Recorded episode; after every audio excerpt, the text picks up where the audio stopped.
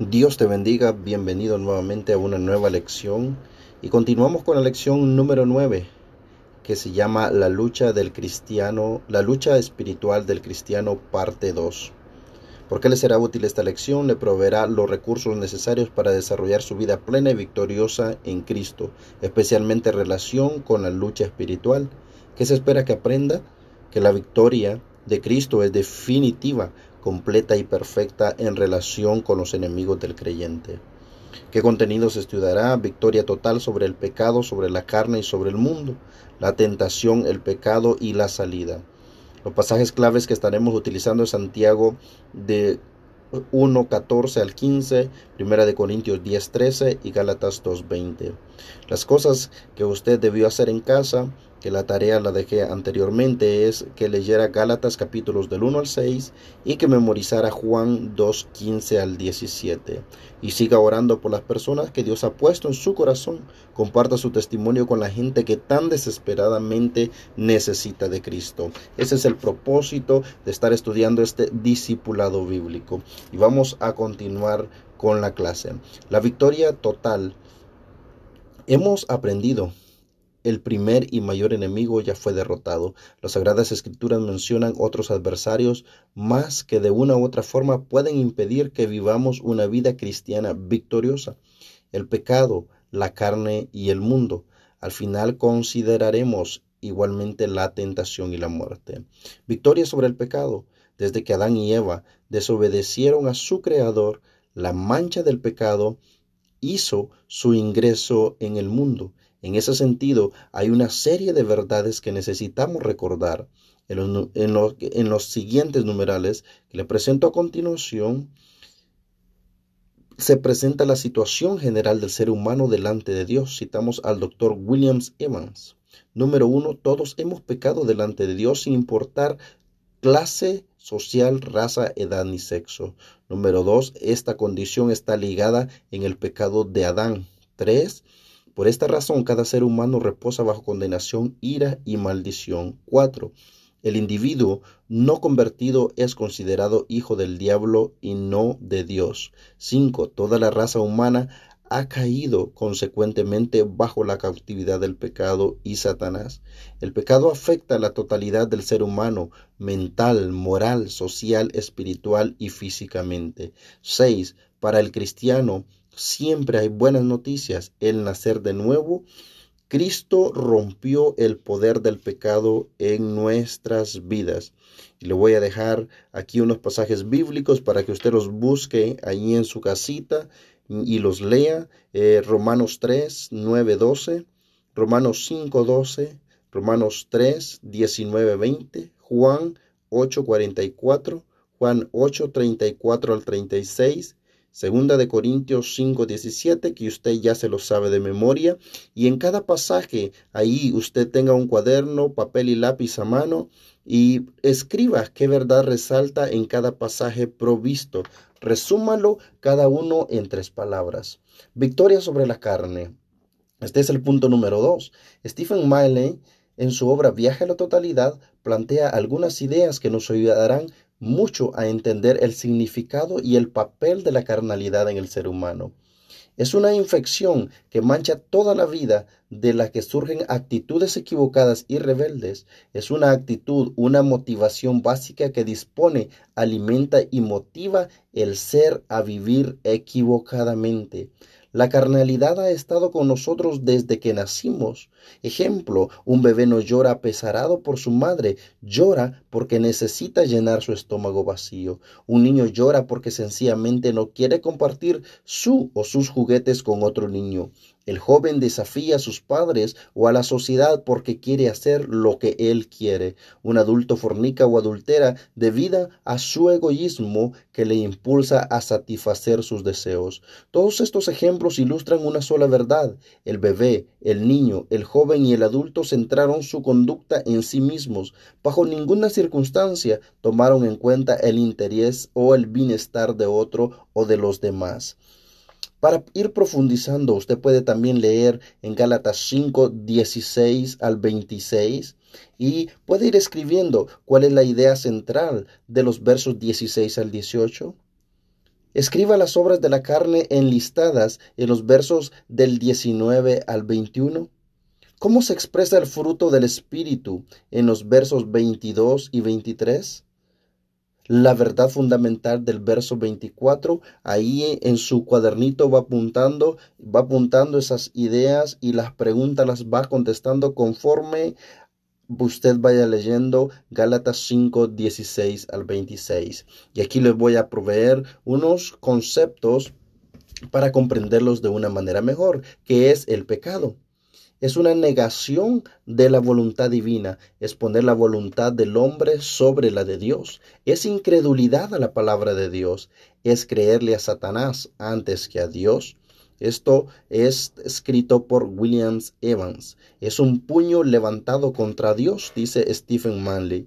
¿Qué es la carne? En algunos casos la palabra se refiere al cuerpo humano. Como resultado, algunos cristianos muy bien intencionados han deducido que el cuerpo es malo. Esta conclusión contradice la enseñanza bíblica. En la mayoría de los casos, la carne denota la naturaleza del pecado o naturaleza pecaminosa. En el ser humano es la inclinación humana a hacer lo malo y únicamente lo malo. Otra palabra que define completamente la carnalidad es el egocentrismo. Diferencia entre carne y pecado. El pecado es desobediencia voluntaria. La naturaleza o mentalidad pecaminosa es la inclinación o tendencia a pecar o hacer lo malo. El pecado acarrea juicio, sin embargo nadie es condenado por tener una naturaleza de pecado. El mundo, la palabra incluye tres ideas básicas, la tierra, y, lo que contiene la humanidad en general, la sociedad y su forma de pensar y actuar contradice la voluntad de Dios y los propósitos de Dios. Este último sentido es el que nos interesa en este estudio. ¿Y qué es la tentación? La tentación la vamos a definir como un impulso o motivación a pecar. Y el punto número tres, la victoria sobre el mundo. Para esto le voy a pedir que busque ahí en su Biblia primera de Juan, capítulo 2, 15 al 17. ¿Qué es el mundo? Ya está definido en las líneas anteriores lo que le acabo de proveer. ¿Qué contiene el mundo? ¿Qué es lo que hay en el mundo que lo hace tan atractivo? Primera de Juan 2.16 y Génesis 3.6 se parecen mucho. Los mismos impulsos que motivaron a Eva a pecar son los que aún hoy mueven al ser humano a desobedecer su creador. José C. Rodríguez describe los ingredientes del mundo y nosotros lo graficamos de esta manera. Los deseos de la carne, los deseos de los ojos y la vanagloria de la vida. Dentro de los deseos de la carne lo podemos clasificar de esta manera, basados en las bajas pasiones, basados en las cosas de esta vida, basados en el amor a esta vida. Y en los deseos de los ojos podemos decir que, la, que es vivir según las apariencias solamente, buscar las glorias y luces de este mundo, ser prisionero de modas y estilos de este siglo. La vanagloria de la vida lo tenemos como orgullo de la posición social, orgullo de la capacidad intelectual y orgullo espiritual.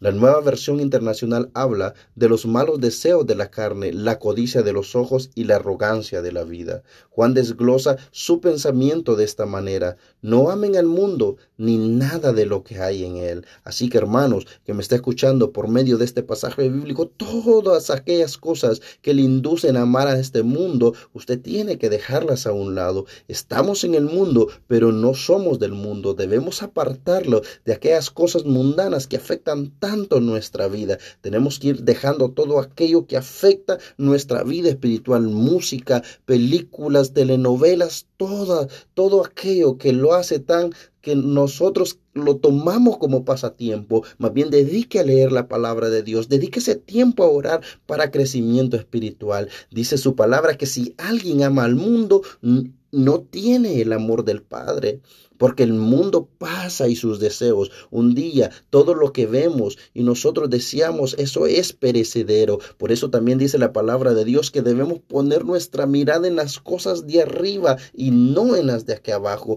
como Jesús reprendió a Pedro cuando le dijo, apártate de mí, Satanás, porque tú pones la mirada en las cosas que están aquí en la tierra. Mas Jesús ponía su mirada siempre en las cosas de arriba en las cosas donde vive su Padre Celestial. Pero dice también su palabra que el que hace la voluntad de Dios permanece para siempre. El apóstol concluye diciendo que nada de lo que hay en el mundo proviene del Padre, sino del mundo. Y aquí, eh, en la aplicación práctica número dos, le voy a dejar esto. Escriba en sus propias palabras lo que es el pecado. De acuerdo con lo que ha leído en este material y en la Biblia, ¿qué es la carne? ¿Puede dar un ejemplo de un creyente actuando según la carne? El apóstol Pablo escribe, de más por amor a este mundo, me ha abandonado y se ha ido que puede motivar a alguien a abandonar a Cristo y a sus hermanos por este mundo. Vemos que Demas abandonó al apóstol Pablo, abandonó su ministerio por amor a este mundo. Le pareció más atractivo buscar las cosas del mundo y más fácil y se enfocó en aquellas cosas perecederas y abandonó el servicio a nuestro Señor Jesucristo. Juan afirma, pero el que hace la voluntad de Dios permanece para siempre. ¿Qué diferencia se encuentra entre quien hace la voluntad de Dios y quien permanece y o sigue la corriente de este mundo?